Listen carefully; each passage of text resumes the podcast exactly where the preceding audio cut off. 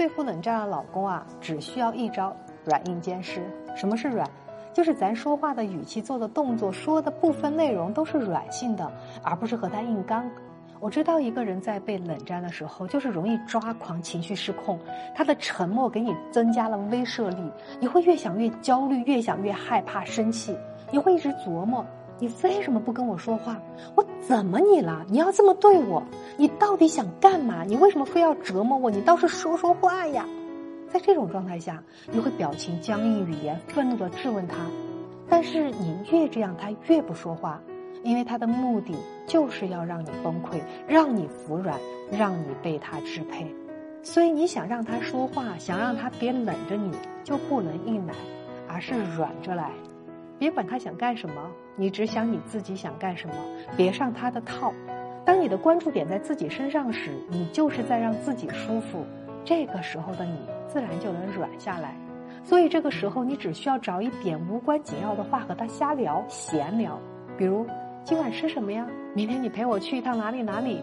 你不要管他怎么回复。如果他说随便吃，你就说好啊，那我安排了。如果他说我明天没空，你就说行，那你下次有空再陪我去。如果他还是不说话，你就说哟，关你呢。总之，你就是不带情绪的说一些具体的事儿。他一看你好像没被他的冷战给折磨的抓狂，你没上他的套，他自己就开始想了。哎，这方法没用啊！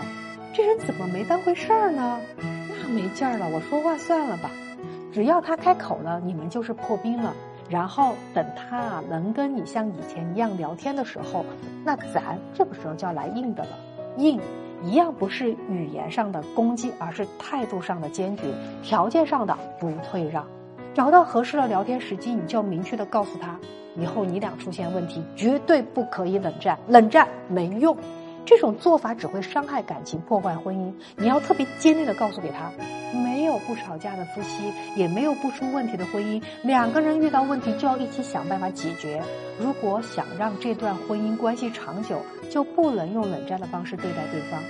当你的语气柔和、态度坚定、目标清晰的时候，冷战的问题才能解决。当然了，你一定要记好。重建你们两个之间的沟通模式，你们的冷战问题才能彻底得到解决。